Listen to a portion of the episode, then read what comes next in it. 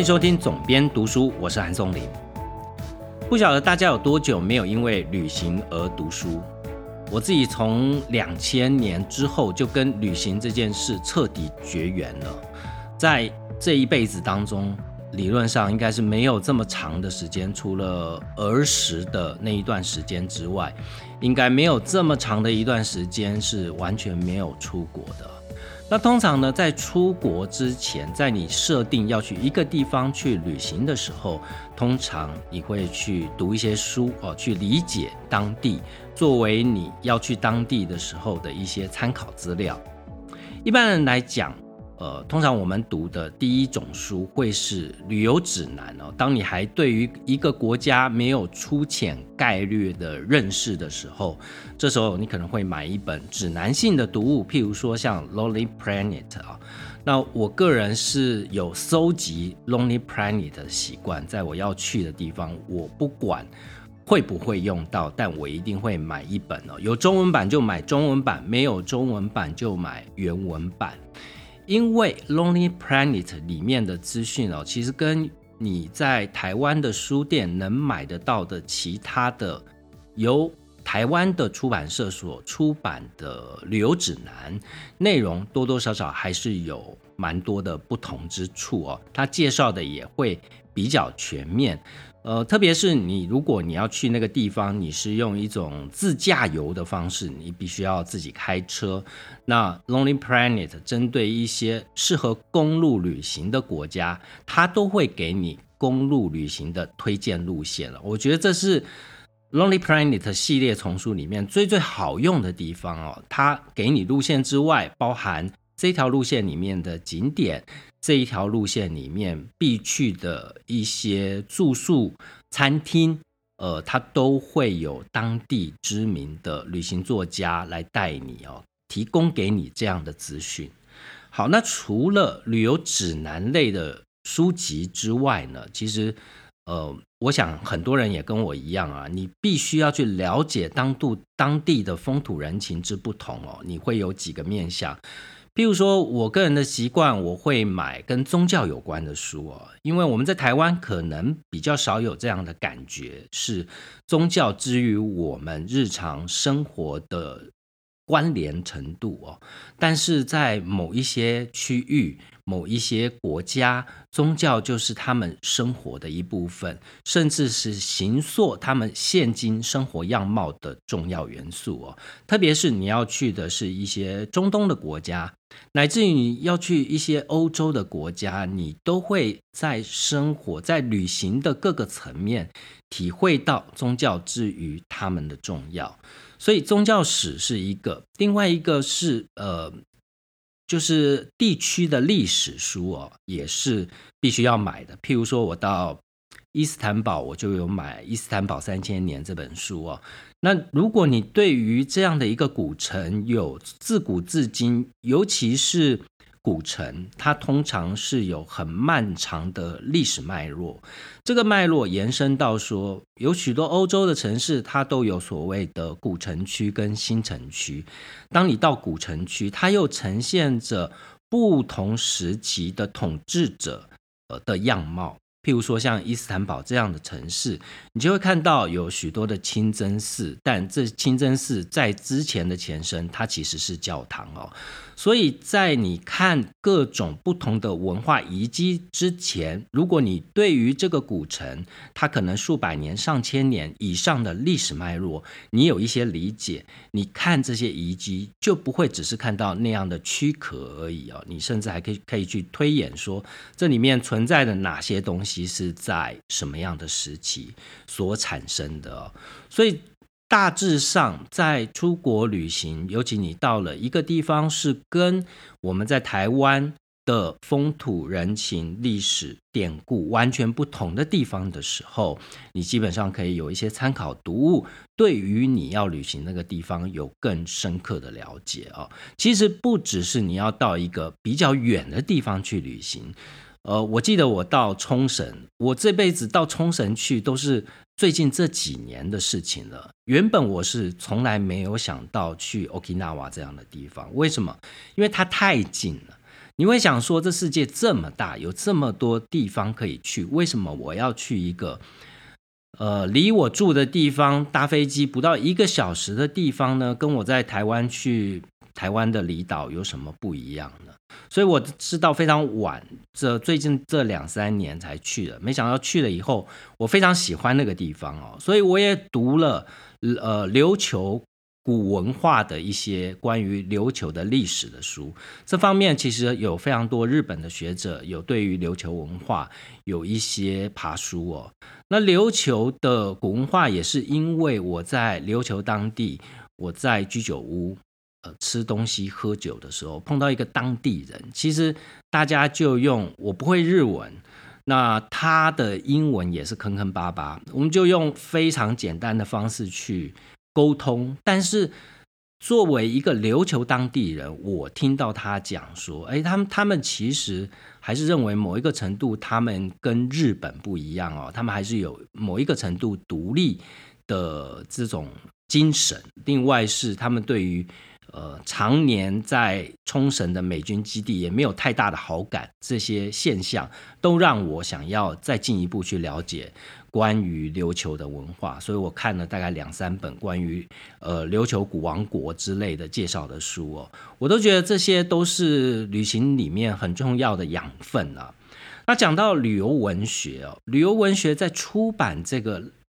市场里面其实是一个非常小的领域，也就是说，它的出版品，如果你仔细去看一看书店通路里面，旅游文学在整个出版市场里面是小之又小，非常小的一个出版项目。每年出版的书籍真的是非常的少哦。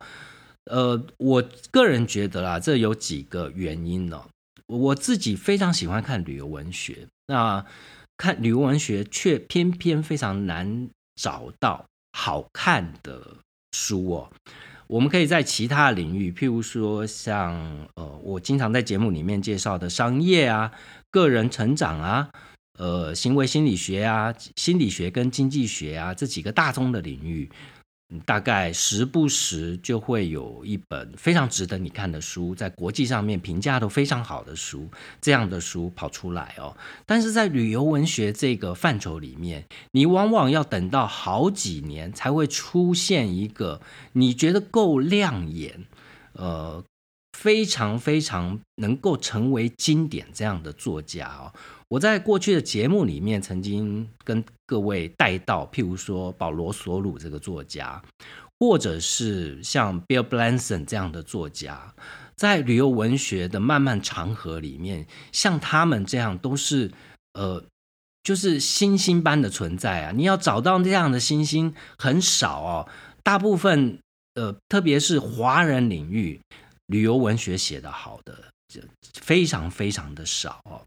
那旅游文学这个里面还有诺贝尔文学奖得主，譬如说 V.S. 波奈尔，像这样知名的文学大家，他写旅游文学又是极其的精彩。为什么旅游文学的作家难寻呢？因为你要写好旅游文学是一件非常困难的事情。第一个，你必须要对于历史哦有非常深入的基底哦，你必须要。看过非常多历史方面的著作，你要对于你自己以外的国家，整个世界史都有非常扎实的概念哦。在你去写一个地方的时候，你才能旁征博引哦。这是第一件事。第二件事，你必须要能够到当地哦。到当地，大家也许觉得说这不是一件困难的事啊。但是呢，在呃旅游文学早年的时候，可能到当地本身就是一件需要很大门槛跟非常大成本的一件事了。特别是如果你是要呃精写一个区域、一个国家、一个地理地理特征的一个地方哦。呃，你可能要花不是一般旅行者的时间，譬如说，我们可能到一个地方旅行十四天到二十天，maybe 就是一个蛮长的旅行。但是旅游文学的作家，他们要做一个旅行，可能都是长达年哦，用年为计算单位的。譬如说我前面讲到的保罗·索鲁啊，他。到南太平洋群岛去探访这些岛国的时候，他是用独木舟的方式去划哦，在岛跟岛之间，当然太过长的距离他是做不到，但是有些非常近的岛。他都是用独木舟自己去划的哦，然后他是长达一年两年的时间在这些岛上面去旅行，甚至他最后他呃，我知道他近期定居的其中一个地方就是夏威夷，也是他当年写这个南太平洋跳岛游的这一系列的文章里面最后的落脚之处哦。所以，旅游作家的这样的职业，大家在在再去理解的时候，可能给他很多的憧憬跟浪漫。但是，实际上这个职业却是在写作这个领域里面，其实我个人来讲，觉得是最艰辛的一个项目哦。你试想，你可能要写一本虚构型的小说。呃，像 J.K. 罗琳这样，他可能就是待在一个地方就好。他需要非常多旁征博引的东西，他有图书馆是他最最大的好朋友哦。但你想，你要写一个旅游文学，呃，你可能非得到当地不可。那这个到当地可能还不止一次，可能他跟你的人生脉络的轨迹都是完全重叠的。拉拉杂杂讲了这么多，是因为我今天要跟大家介绍一本我觉得在近期里面我看过算是最好看的旅游文学，而且让我非常诧异的是，这位作家他不是我们经常看到就是欧美为主的旅游文学作家，他是一位中国人哦，而且他非常年轻，现在才三十六岁。呃，他写出了让我觉得是欧美正统经典派的旅游文学的写作方式。他的写作方式，你可以拿它来跟保罗·索鲁两相对证，他其实并没有输到哪里去哦。当然，个人的阅历也许是。不可能像保罗·索鲁这般丰厚哦，但是他在写作的纯熟度，在我看来哦，的确是一个正统派的练家子。他不会用一些讨巧的、呃哗众取宠的方式去博及你、博取你的眼球的观众关注度。他是用一种非常正统的旅游文学的写作方式，呃，让你去理解在。你印象中新闻里面，呃，可能听过那样的国家，但实际上对这个国家完全一无所知。他透过他个人的行脚，带你去认识真正住在当地的这些人，从而去打开了一个你在新闻报道里面看不到的深度命题，就是为什么这些地方现在是这样哦。所以，呃，这是我觉得看旅游文学里面。呃，最有收获跟最有成就感的地方，就是你真的深度的去了解你这一辈子有可能不会去踏上的一个地方，甚或是因为这个原因，最终鼓励你跨出你的脚步，真正到了原本你认为这辈子你都不会去到的那个地方啊！我觉得这就是专属于旅游文学的魅力。所以，我今天要为各位介绍这一本书的书名叫做《失落的卫星》。那这本书的作者叫刘子超。呃，我看了作者简介才知道，他今年只有三十六岁。事实上，如果你告诉我，在我还没看简介之前，我读完这本书，你告诉我这本作书的作者是四十六岁、五十六岁，老实讲，我都相信哦，因为他的文笔。之成熟之洗练，我都不觉得他是一个出生之犊哦。事实上，他在中国也出过几本旅游文学的书籍，也拿过一些奖，也得到国外的一些肯定啊。那另外一个要介绍这本书的原因，是因为近期的乌俄战争好。那乌俄战争，我们都不免会去重新再温习一次所谓的前苏联哦。事实上，苏联解体在一九九零年代初期这件事情，之于大多数现今的听众朋友，可能都是一个相对遥远的事情了。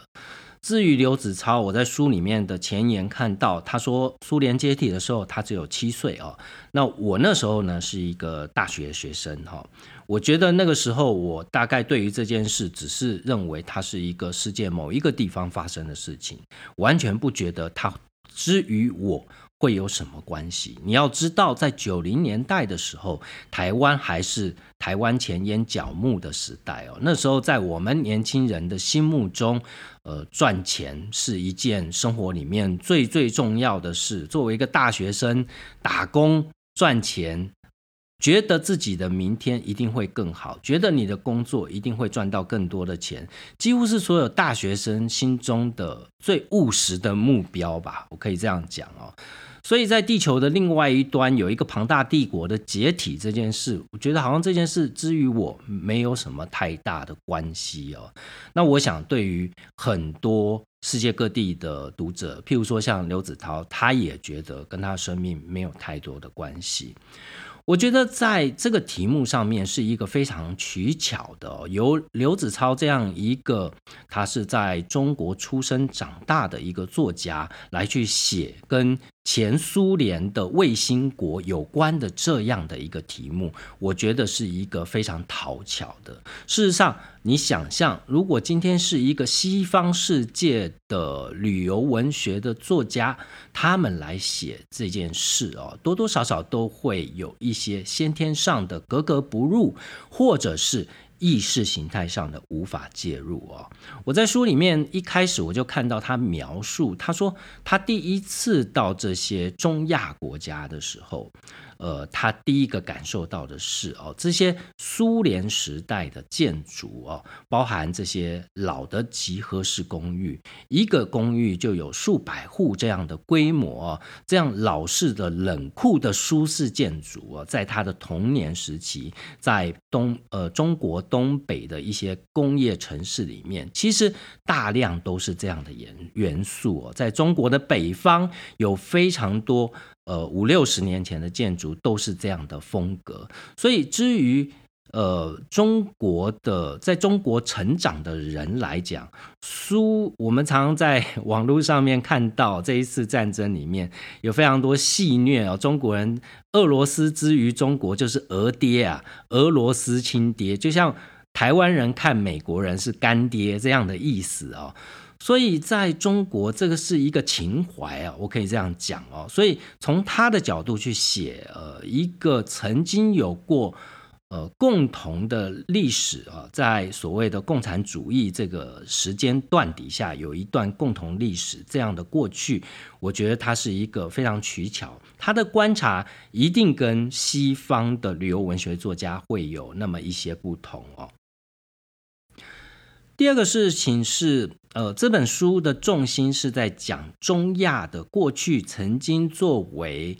呃苏联的加盟国的五个国家哦。那中亚呃基本上在西边呢，就是临近交界的地方，就是到伊朗啊、阿富汗，被称为现在的军火库。的这样的地方哦，也就是近几十年来，这世界主要的动荡、主要的战争，其实都产生在这些地方啊。那中亚呢，偏偏又是我们的读者相对来讲比较陌生的地方，因为它不要说对于台湾读者了，对于一些西方的读者，呃，基本上都是。难以接近的地方，它基本上在之前呢属于苏联的附庸，所以呢，在苏联以外的国家，你想要进去，它不是一件容易的事。在九零年代这个苏联垮台之后，这些国家纷纷独立了，但大部分都还是所谓的独裁政体哦，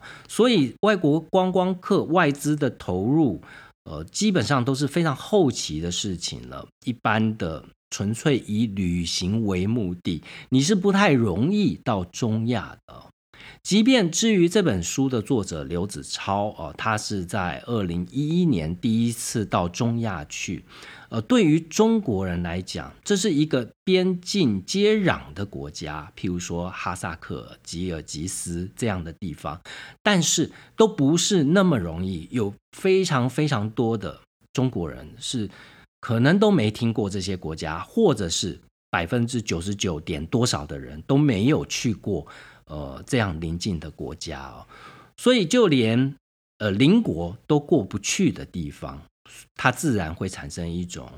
呃非常神秘的色彩哦存在在那边。从这一次的乌俄战争，我们也可以看到，在国际的区域情势里面，过去苏联的附庸国成为一种非常特殊的存在啊。你可以看到，在东欧地区，即便乌克兰以前也是苏联的一部分了。另外呢，在这一次，到底北约要不要去帮助乌克兰？有一些北约的成员国，有一些欧盟的成员国，呃，都是。过去啊，都是属于呃苏维埃联邦共和国的成员之一啊，所以呢，在中亚这个地方，理所当然，中亚这个五国过去都是苏联的成员国。我们可能表面上看到的苏联成员国，我们就会把它想成是苏联的一部分，但是事实上，这些国家呢，从人种。从语言、从文化、从过去的历史哦，跟苏联或者是我们讲的俄罗斯帝国，都是完全不同的民族，完全不同的这个发展轨迹哦。这些卫星国在苏联解体之后，这三十年，从九零年代初期一直到现在，他们共同面对到的问题就是。呃，走上独立的道路，但是呃，呈现的面相啊，却是各有不同。其中有非常多相同的地方，譬如说，在这本书里面，你会看到作者去看了哈萨克曾经作为苏联的核子试爆场哦，在整个苏联的时期，曾经在哈萨克做核子试爆多达四百多次啊。那现今这个地方呢？呃，已经是被半封锁起来，还有一些机构在跟美国合作，要去把这些危险的呃试爆过后的一些核物质，要去进一步，尤其像钚元素这种比较危险的物质，要去用混凝土把它进一步的去加固哦。那我们可以从这个过去的痕迹就看到，其实。呃，哈萨克跟乌克兰有着非常类似的轨迹，呃，譬如说像这个乌克兰，大家都知道说，呃，在苏联解体之后，它一夕之间成为核武大国，所以在这一次的乌俄战争中有非常多的论述说，当年乌克兰如果没有放弃核武就好了哦。事实上，哈萨克也是一模一样的，在当年，呃，俄罗斯。呃，苏联解体之后，哈萨克就成为全世界第四大的核武大国，仅次于呃俄罗斯、美国、乌克兰，接下来就是哈萨克了。那哈萨克呢，最终他当然也是走上废核的道路啊。所以从这些脉络里面，我觉得在这个时间点去读这本书是非常有趣的哦，会跟让你跟现实世界的一些。呃，新闻起到一些连带的关系，你可以透过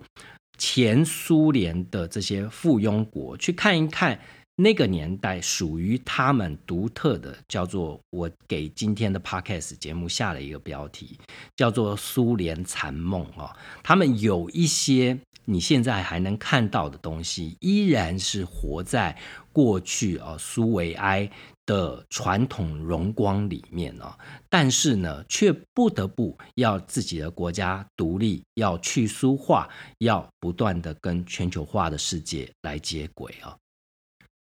所以，《失落的卫星》这本书主要介绍的是中亚的五个斯坦国。之所以是斯坦国，是因为这五国都是伊斯兰国家。那尤其他们都是逊尼派哦，逊尼派在整个伊斯兰世界是占百分之，我看到数字好像百分之九十三还是九十五吧。那这五个国家的国民的后方都会冠上斯坦哦，所以分别是哈萨克斯坦哦，跟中国的新疆交界哦。作者他就是从霍尔果斯这个边境城市来出发，他第一次到中亚去的时候。另外，呃，哈萨克往南就是所谓的吉尔吉斯斯坦啊，那还有像是呃乌兹别克斯坦。还有像是土库曼斯坦哦，事实上土库曼这个地方，呃，是几乎半封闭的一个国家了。你如果没有当地政府拿到他们的邀请，呃，你作为观光客，你也很难进到那样的地方。它又被称之为是中亚的北韩，那你就知道要去那个地方是有多难了哦。那呃，还有一个。斯坦国是塔吉克斯坦哦，另外最后他又回到了阿哈萨克斯坦，再回到中国这一段长达七年多次造访、分批不同时间去造访的旅行，去构筑了他对于中亚五国的一个从历史到现况的一个认识哦。所以我非常推荐大家，如果对于旅游文学，对于国际政治，你想要看一下不同国家的从宗教到历史到人文这些丰富的内容，我都觉得这本书可以带给你非常全面性的去了解这个地方的一本，呃，非常入门、非常基础、呃，非常好读，你不会有任何的，就即便你对于这些国家的。呃，基本概念，事实上你要去了解，我都会建议你读书之前，也许维基百科把这五个国家的基本资料看一看。